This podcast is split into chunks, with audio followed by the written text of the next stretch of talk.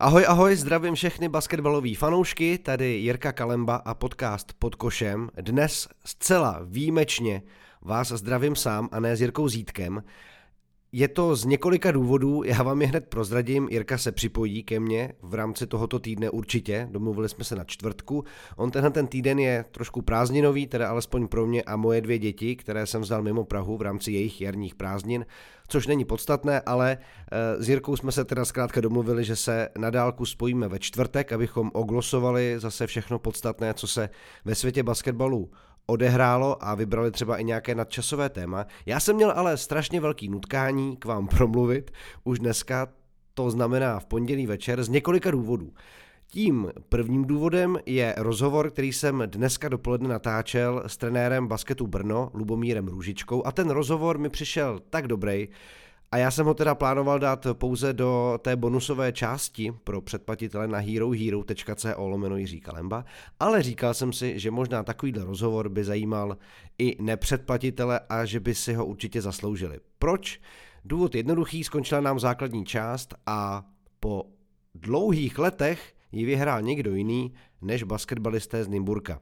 S bilancí 17-5 toho vyhráli brněnští basketbalisté, které právě Luboš Růžička koučuje a já jsem se ho ptal na to, jak prožili základní skupinu, jak zhodnotili zkušenosti třeba eh, ze Severoevropské ligy, anebo jak pomáhají čeští reprezentanti Viktor Pulpán, Šimon Puršil a Richard Bálin svými zkušenostmi z reprezentace. Bavili jsme se o tomhle všem. Já část toho rozhovoru vám tady prostě pustím a budu třeba i doufat, že vás to navnadí natolik, že si budete chtít poslechnout celý ten téměř nebo možná více než 40-minutový rozhovor, který jsme s Lubošem vedli. Ten rozhovor vydám společně eh, s Jirkou Zítkem, respektive s tou částí, eh, kterou nahrajeme s Jirkou Zítkem ve čtvrtek, někdy během dne. Předpokládám, že odpoledne, doufám, že nám do toho nezasáhne nějaká vyšší technická moc, takže ve čtvrtek by ten rozhovor měl spatřit světlo podcastového světa kompletně, ale bude to tedy na herohero.co lomeno Jiří Kalemba, No a ten druhý důvod, proč jsem k vám chtěl promluvit, nejen teda jako abych avizoval tenhle ten rozhovor a pochlubil se s ním a tím to jako celý uzavřel, tak ten druhý důvod je, že samozřejmě se blíží řada věcí a událostí, anebo se stala řada věcí a událostí, které stojí za to okomentovat a já to nějakým způsobem nedokážu v sobě držet až do čtvrtka. Jo, tak první věc, asi víme všichni, řeknu jedno jméno, Kyrie Irving, přátelé. Tenhle ten borec, kterýho jsme ještě nedávno tady v podcastu chválili, jak když to drží ten fokus na palubovce, jak to tomu Brooklynu pomáhá a jak i bez toho Kevina Durenta oni s ním vlastně dokážou hrát poměrně slušně a jak by to mohlo letos pro ně na východě, potažmo v celé NBA dobře dopadnout. No tak uh, stačilo říct uh, trade deadline a Kyrie Irving už je v Dallasu Mavericks s Lukou Dončičem. Brooklyn za mě dostal poměrně uh, slušnou kompenzaci, Spencer Dinwiddie se tam vrátil a Dorian Finney-Smith, který podle mě jako hrál v rotaci Mavericks velmi zásadní roli, tak se taky stěhuje do Drezunec. K tomu nějaký uh, piky 2027 druhý kolo, 2029 uh, unprotected první kolo a tak dále. Kyrie Irving a Markif Morris teda budou oblíkat dres Dallasu a my se dočkáme na verzi týmu s Lukou Dončičem a Kyrie Irvingem. Mě by zajímalo, co tomu bude mít Jirka Zídek. Já na to svůj určitý názor mám a Úplně si nemyslím, že by to mohlo fungovat, už jenom proto, že Kyrie Irving a jeho velké ego přichází do týmu, kde už je jedna velká star. To, jak to fungovalo v minulosti, u Kyrieho víme, já si prostě myslím, že to je časovaná bomba a že ten borec by měl skončit někde v Houstonu a Charlotte. Pardon, omlouvám se fanouškům Houstonu a Charlotte. Uh, to, že fanoušci Bostonu nedávno dali najevo svoje cítění a antipatie vůči Kyriemu, prostě jenom dokazuje, že kam přijde, tam prostě se nevede úplně dobře a vesele. Asi takhle bych to řekl, jako basketbalista je to geniální, ballhandler je to prostě nejlepší a já jenom prostě nedokážu teď se vcítit do role Jasona Kida, jak tohle to bude krotit. Možná nějaký plán má, možná ano. A já prostě jenom si o tomhle tom budu chtít určitě popovídat s Jirkou Zítkem. Nemluvě o tom, že tenhle ten move bude mít určitě velký impact, tyjo, teď mluvím strašně, teda sorry za tohle, že eh, tenhle ten přesun bude mít zásadní dopad teda pro zbytek eh, toho termínu do pátku, kdy končí trade deadline. A Myslím si, že se dočkáme velkých věcí. Už dneska jsem četl na Lakers Daily, že Lakers mají údajně variantu B, když nevyšel Kyrie, protože samozřejmě kromě Dallasu se skloňovali hlavně týmy v LA, Clippers a Lakers. Takže Lakers pokukují po Utahu, Eh, případně ještě jako nějakých dalších týmech, eh, se kterými mohli vést nějakou výměnu. Myslím si, že teď ty velký hráči, kteří cítí, že možná rovnováha byla narušena a že Dallas se tímhletím může posunout, tak samozřejmě cítí chvění v síle a budou do toho chtít šlápnout. Takže já si myslím, že do pátku se dočkáme ještě velkých věcí. A proto bych právě chtěl avizovat, že s Jirkou věci, které se do pátku stanou, zrekapitulujeme Případně pak k tomu vezmu ještě nějaký speciál, abychom to všechno si přehledně urovnali. Pro ty z vás, který zajímá samozřejmě NBA a Vzhledem k tomu, že tady ten podcast dělíme mezi uh, borce, co mají rádi Euroligu, Českou ligu samozřejmě, která to je velice zajímavá, a i NBA, tak právě tu NBA část a trade deadline bych chtěl nějakým způsobem v tomto podcastu trošku vyňuňat. No a ta druhá věc, která se stane, pravděpodobně jako velice uh, za pár dní, a to je překonání historického střeleckého rekordu Karima Abdullah Jabara, který má hodnotu 38 387 bodů. A člověk, který taky teď momentálně řádí drezu Lakers, jmenuje se LeBron James, což asi víte pravděpodobně, tak mu zbývá do toho, aby překonal tenhle ten letitý rekord, o kterém se hovořilo, že není možný ho překonat. Karim hrál do nějakých jako 42 let NBA a zapsal tuhle tu neskutečnou cifru na, do, na čelo historických statistik. Lebronu Jamesovi schází 36 bodů, může je zaznamenat už proti Oklahomě 7 což znamená vlastně za chvíli, anebo proti Milwaukee. Na tyhle ty zápasy se prodávají líst, nebo proti, myslím, že ten zápas proti Milwaukee je ten, kde se to jako očekávalo víc a tam se prodávaly lístky, že ho za strašný house numera, a bylo by to i hezký, kdyby to zvládl třeba proti Janisovi. Uvidíme, kdy to zvládne, každopádně až to zvládne, a to vám právě chci říct, až to zvládne, tak se taky pokusím udělat co nejrychlejší vlastně takový jako speciál podcastový, kde si nějakým způsobem o Lebronovi a tom rekordu a vůbec tom počinu budeme povídat.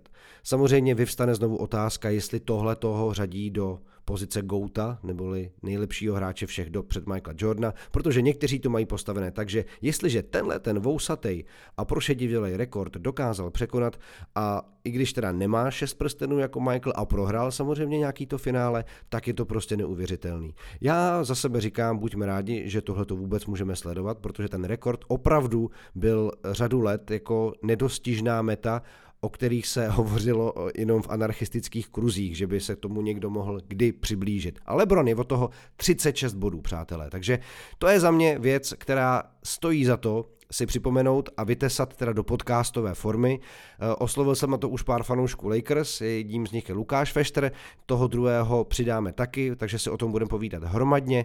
Nějakým způsobem zrekapitulujeme eh, kariéru Lebrona Jamese, jeho zásadní výkony, ale i bych chtěl vzpomenout na to, jak hrál Karim Abdul-Jabbar, jak vypadala NBA tehdy, eh, jaký má Sinusoidama si třeba procházela jeho kariéra, jak působil na média, na spoluhráče a jak vlastně dosáhl toho, že tenhle ten rekord eh, měl zapsaný. Jak střílel, jak hrál, jak působil a možná je to zajímavá připomínka třeba pro někoho, kdo sleduje NBA třeba jenom od doby Kobeho Bryanta a o nějaké třeba historické části z dob 80. 70. nemá takové ponětí, ono se to tak často nepřipomíná, není to tak sexy, ale třeba 80. souboje se Celtics, to byla velká paráda, takže já bych to chtěl pojmout takhle rekapitulačně, proto vám to říkám, abyste se vlastně jako měli na co těšit a abych vás nenechal tápat až do čtvrtka, kdy prostě s Georgem Zítkem dáme něco dohromady.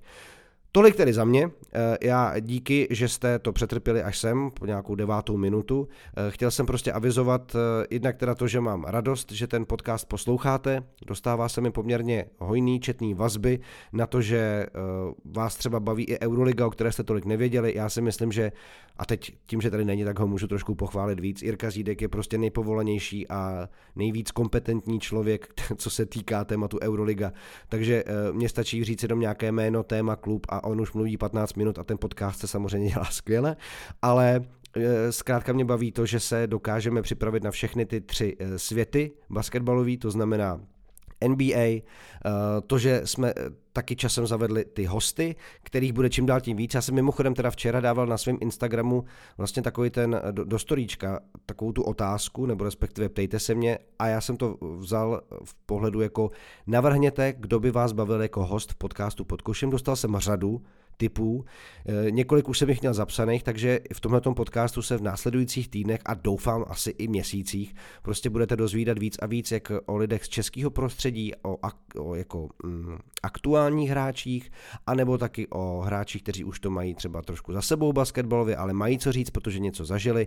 A taky si říkáte o rozhovory s rozočími, trenéry a tak dále, činovníky, reprezentanty. Takže jako uh, plánuje dost a jenom jsem vám chtěl říct, že se to vlastně teprve, jsme v nějakým druhém měsíci tohoto podcastu, všechno se rozjíždí, um, nic není ukotvený od začátku, tak jako že, že už se to ne, ne, nezmí nikdy změnit.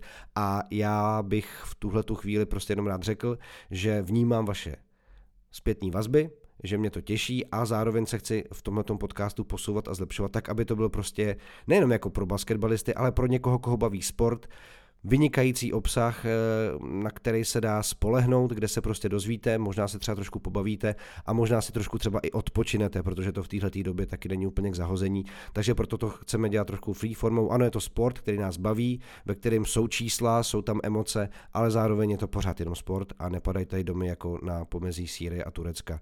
Naštěstí. Takže uh, buďme rádi, že se můžeme hádat jenom o tomhletom, třeba případně, jestli někdo má rád Kyrieho Irvinga nebo nemá, v závorce nemá ho nikdo rád samozřejmě a tak, a tak dále. Takže eh, to jsem vám chtěl říct a teď už eh, pustím ten rozhovor s Lubušem Růžičkou, teda jeho část a připomínám, že celý pak spatří světlo podcastového světa, to se mi povedlo, tohleto spojení, to jsem pišnej, to si někam zapíšu, takže eh, spatří světlo světa ve čtvrtek, stejně tak jako nový díl podcastu Pod košem, kde se už spojíme i s Jirkou Zítkem, takže Luboš Ružička, Basket Brno a rozhovor s čerstvým vítězem základní části kooperativa NBL a je to jedna řekněme, jedna část nově začínající série spousty rozhovorů se zajímavými osobnostmi z prostředí českého basketbalu. Takže si to užijte. Jak to zní? Jak to vstřebáváte? Vy jste zatím mířili, samozřejmě ještě to není titul, není to nic, ale po dlouhých letech se na titulu vítěz základní části něco změnilo. Eh, patří teď Brnu, tak eh, jaké je to ocenění, jak to jako ty jako trenér vnímáš po těch 22 zápasech, tohle, co se vám s rekordem 17-5 podařilo? Tak samozřejmě, když to někdo vysloví, tak je to takový, takový nezvyklý. Uh, upřímně uh, označovat se za vítěze základní části, nějak jsem jako v takový nesvý kůži, ale vlastně to vůbec nic neznamená. Já, eh, s okolností tady, kdybys viděl teďka můj stůl, tak tady v kanceláři mám rozpis vlastně od začátku eh, srpna veškerý, veškerý tréninkový plány a zároveň i zápasy. A já jsem si před sezónou a dělám si to před každou sezónou, dělám určitý nějaký plán, jak bych chtěl, aby jsme měli poměr vítězství a porážek aby jsme se dostali e, co nejvýše vždycky a abychom třeba zamezili nějakým e, dalším šňůrám pro her, protože to se každému celku může stát. A vždycky to jako ten plán nějakým způsobem na kratší dobu dáváme i trošku nějakou výzvu, challenge i do šatny hráčům. Takže můj takový předsezónní smělej plán bylo mít 16-6, 17-5. To byly takový dvě, dva cíle a, a 17-5 byl takový, takový ten jako hodně vzdálený pro mě ze začátku sezóny, protože jsme nezačali dobře.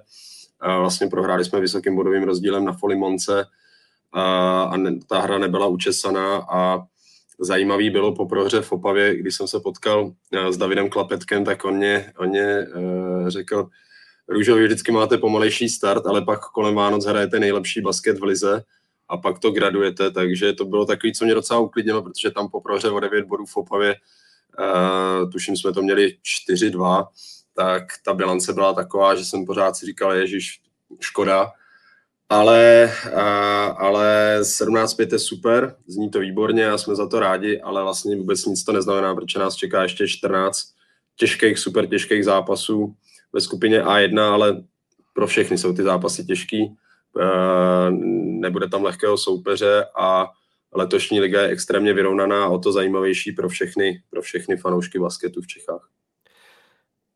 Já věřím tomu, že ten rekord 17-5, který si vytyčil, tak eh, nemohl nikdo vědět, že to bude stačit na vítězství a i kdyby to nestačilo, tak, tak jak tě znám, tak věřím tomu, že určitě tvůj hlavní cíl nebo jako ta motivace a to ta trenérská práce spočívala v tom, jak se budou chovat hráči, jakou cestou ujdou v té sezóně. Mohl bys nám prozadit po trenérské, řekněme, stránce, to, jakým způsobem se ten tým a kluci vlastně vyvíjeli, jak, jak reagovali na to, že to vlastně týmově jde, jak vlastně vypadá i progres hráče během té sezony, jak k tomu se ty kluci stavějí a jak nějakým způsobem se to třeba i mentálně mění na základě toho, že začínáte být opravdu ten lídr soutěže a tým, ke kterému ostatní vzlíží a kterého chtějí porazit. Tohle je hrozně, hrozně eh, výborná otázka, na kterou eh, ta odpověď by mm, zabrala možná dlouhá. jednu trenérskou kliniku, ale ve zkratce asi řeknu to, že uh, jestli si pamatuješ, kdy si kooperativa NBL dělala, dělala takový podcast z doby covidu, kdy se bavili tam mezi sebou trenéři a bavili se o, o tom, co vlastně potřebuje uh, trenér k tomu, aby byl úspěšný. A Petr Čurek řekl jednu proměnou, která uh, podle mě platí v jakýmkoliv oboru lidské činnosti a to je čas. Každý trenér potřebuje obrovsk, eh, obrovskou podporu a čas k tomu, aby realizoval to, jakým způsobem jeho družstvo eh, se bude vyvíjet, jakým způsobem se určí role v tom týmu a, a aby ten tým byl mm, neustále hladový po úspěchu. Eh, my jsme měli před začátkem sezóny obrovskou výhodu v tom, že vlastně jsme to gro vůbec neměnili vlastně já jsem i na eh, předsezonní tiskové konferenci řekl, že největší letní posilu vnímám to, že se, poda, že se podařilo udržet Richarda Bálinta, protože eh, pro mě z nepochopitelných důvodů už loni nedostal ocenění MIP, a, což eh, je prostě hlasování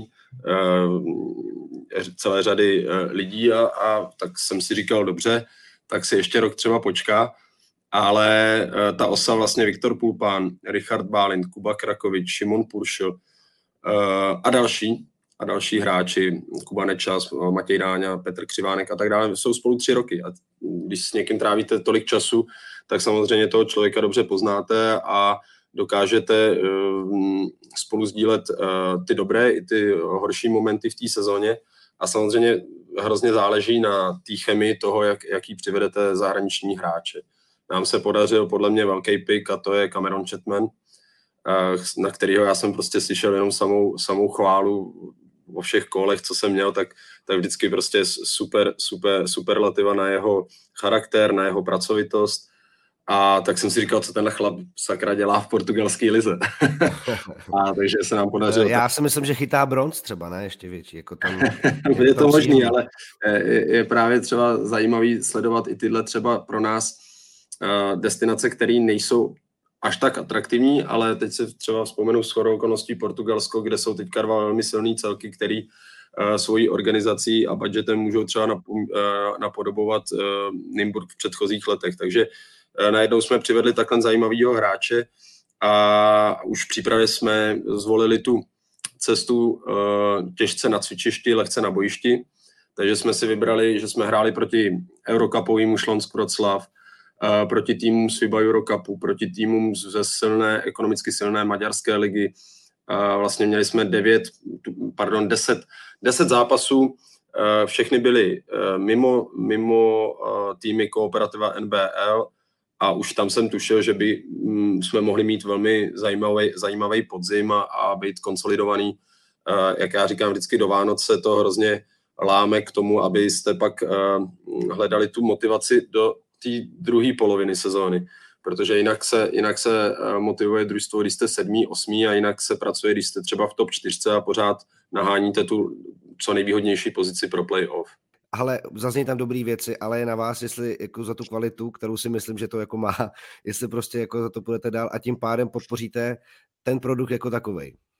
To je, jo, a to je přesně ono. Jo, já jsem třeba předplatitelem tady toho podcastu. Takže... Já jsem si strašně, jako, jsem vděčný za tohle, za tyhle lidi. Ale, ale to, je, to je přesně ta, ta mentalita, která tady prostě je ještě zakořeněná v nás trošku. Druhá věc je, že uh, se musí změnit totálně infrastruktura uh, českých sportovišť. Uh, a to nemyslím teďka jenom basketbalové haly nebo arény, ale uh, třeba konkrétně tady v Brně prostě jít na zbrojovku, když chcete jít s dítětem na zbrojovku, tak prostě sedačky jsou špinaví a tak dále, jste uh, máte koupený lístek do nějakého sektoru, který není ani označený, nejsou ani označený prostě sedačky, tak prostě jdete tam jednou a pak jste, už přemýšlíte nad tím, že vlastně tam jako ani jít nechcete. Ale já třeba jako tím, že jsem velký fotbalový fanoušek, tak chodím. Ale ale ten produkt obecně my musíme zlepšit, což my si myslím, že v Brně se teď snažíme. Eh, vlastně i tady eh, vedení té haly zainvestovalo do nového osvětlení, hala se zasne, je DJ při utkáních, při nástupu jsou nějaký ohně. Eh, snažíme se trošku, nebo kluci tady z PR a marketingu snaží apelovat na to, aby třeba speaker byl víc, víc spjatý s tím publikem a tak dále. Takže to se nezmění za jednu, dvě sezony, to se musí budovat dlouhodobě, ale já obecně vnímám to, že když na zápas eh, s Kolínem přišlo teďka 900 diváků, takže to je obrovský progres, protože před rokem na podobné utkání uh, přišlo třeba 400, 450. Jo, takže to je, to je jako velký, velký progres a vnímám to, že když jsou ty top utkání, vys Nimburg, takže přišlo prostě 1300, ale 1300 opravdu skutečně platících, že v té hale bylo třeba 1600, 1700 lidí a bylo to pořád v základní části. Takže já věřím tomu, že eh, český fanoušek je náročný, eh, basketbalové pravidla jsou náročný pro diváka obecně, eh, ale pokud ten produkt se bude posouvat tak, jak se posouvá, protože kooperativa NBA udělala obrovský progres a jako člověk, který v té soutěži je od roku 2008, tak můžu říct, že, že ten produkt obecně se strašně zlepšil. Jo, I když ty lidi už si to možná nepamatují, tak zapomínají na to, jak to vypadalo třeba v roce 2010 a nebo 2012 a tak dále. Takže, takže ten pro, produkt jako takový je lepší, ale samozřejmě musíme uh, ještě víc a víc pracovat na tom, abychom tomu fanouškovi nenabídli jenom ten sportovní zážitek, ale i nějaký uh, nadstandard, nějaký emoční zážitek. A poslední věc, teď se zeptám spíš jako, řekněme, optikou průměrného fanouška, který samozřejmě řeší to, že liga vypadá jinak po letech a řeší, že by mohla být dramatičtější. A slycháš už hodně slova o titulu, nebo eh, dotazy na titul, jestli jako budete hrát finále a jestli porazíte Nymburka tak. Mě fakt zajímalo, protože v mém ne úplně basketbalovém prostředí se řeší trošku to, že Nymburk není dominantní a co to spustí a co to znamená. To mě by zajímalo, jestli už tyhle ty dotazy si nějakým způsobem uh, ta, taky musel filtrovat. Dostávám je, dostávám je skoro denně, dostávám je, vůbec neznám. Uh, dám příklad, uh, že te, teď, teď jsme hráli doma s Kolínem a po zápase, když jsem šel na parkoviště, tak nějaký pán, takový starší, uh, za mnou přišel a, a říká, tak konečně pojďme letos vyhrát titul. Já si ho ještě pamatuju z toho 96. Pane Ružička, pojďte pro to udělat maximum. A vlastně, když jsem jel autem potom s rodinou domů, jak jsem si jako říkal, ty dík vlastně uh, ty, lidi, ty lidi jako tohle zajímá, jako skutečný ten příběh a, a je to jako zavazující. Samozřejmě já se snažím pořád být takový ten uh, pragmatik, který třeba s chodou okolností dneska ráno prostě řeším, uh, jakým způsobem tu A1 pojmeme, protože to lidi ještě nevědějí, my máme ještě B tým, my máme 19, musíme řešit uh, spoustu, spoustu logistických věcí, do toho tady některý kluci prostě maturujou, některý se uh, zároveň se hlásí na vysoké školy, do toho teďka bylo zkouškový, to naštěstí skončilo, Richardovi Bálintovi Křivimu a tak dále.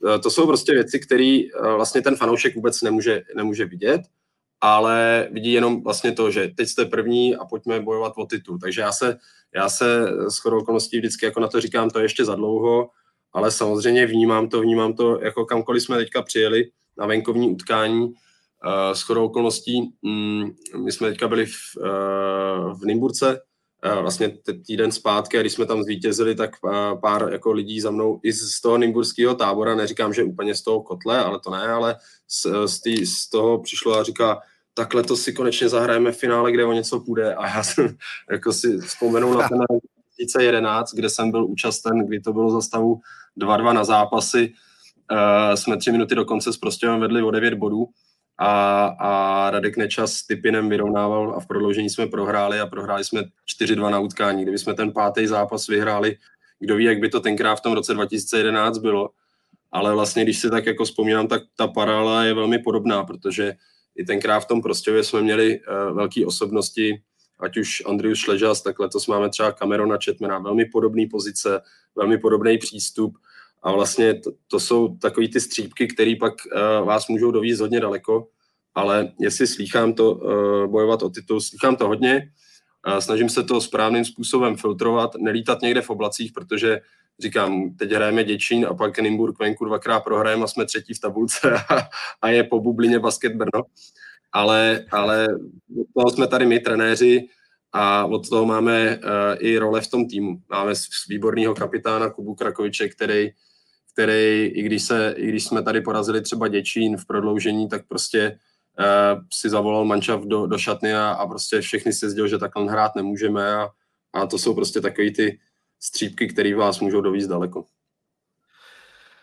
Já si pamatuju to utkání v Nymburce. Byl jsem tam jako reportér, pak jsem s Radkem Nečasem mluvil a do dneška o tom vyprávím třeba jako mladším kolegům nebo eh, basketbalovým fanouškům. To bylo tehdy, kdy bylo finále opravdu naposledy hodně vyrovnané, přátelé. Třeba se toho ještě někdy dočkáme. Eh, Luboši, já ti díky za tvůj čas, který jsi věnoval téhleté části podcastu pod košem, moc si toho vážím a strašně díky za tvá slova, která si pro nás... Já děkuji za pozvání, držím palce, přeju co nejvíce předplatitelů, protože eh, ten produkt je opravdu kvalitní a, a doufám, že lidi to budou šířit mezi sebou a uh, jenom závěrem dodám, že basket je prostě nejlepší hra, nejlepší sport na světě, tak uh, jsem rád, že v Čechách máme i, i pro tuhle hru tak kvalitní podcast. Oh, děkuji. Já se budu i s Jirkou Zítkem samozřejmě snažit a taky na závěr jenom připomínám, že ty jsi součástí něčeho, co se rozroste a rozšíří. To znamená, že po klubech eh, Kooperativa Národní basketové ligy, hráčích, trenérech, eh, fanoušcích, eh, činitelích, rozhodčích, budeme se pídit, budeme se jich ptát a chtěl bych, abychom v letošní sezóně tady nastavili takovou nějakou jako hezkou podcastovou komunitu, kde se dozvíme spoustu zajímavého. Já díky za tvoje informace Insight i z Brna a držím palce. Díky moc. Díky moc. Mějte se hezky. Naschledanou. Čau.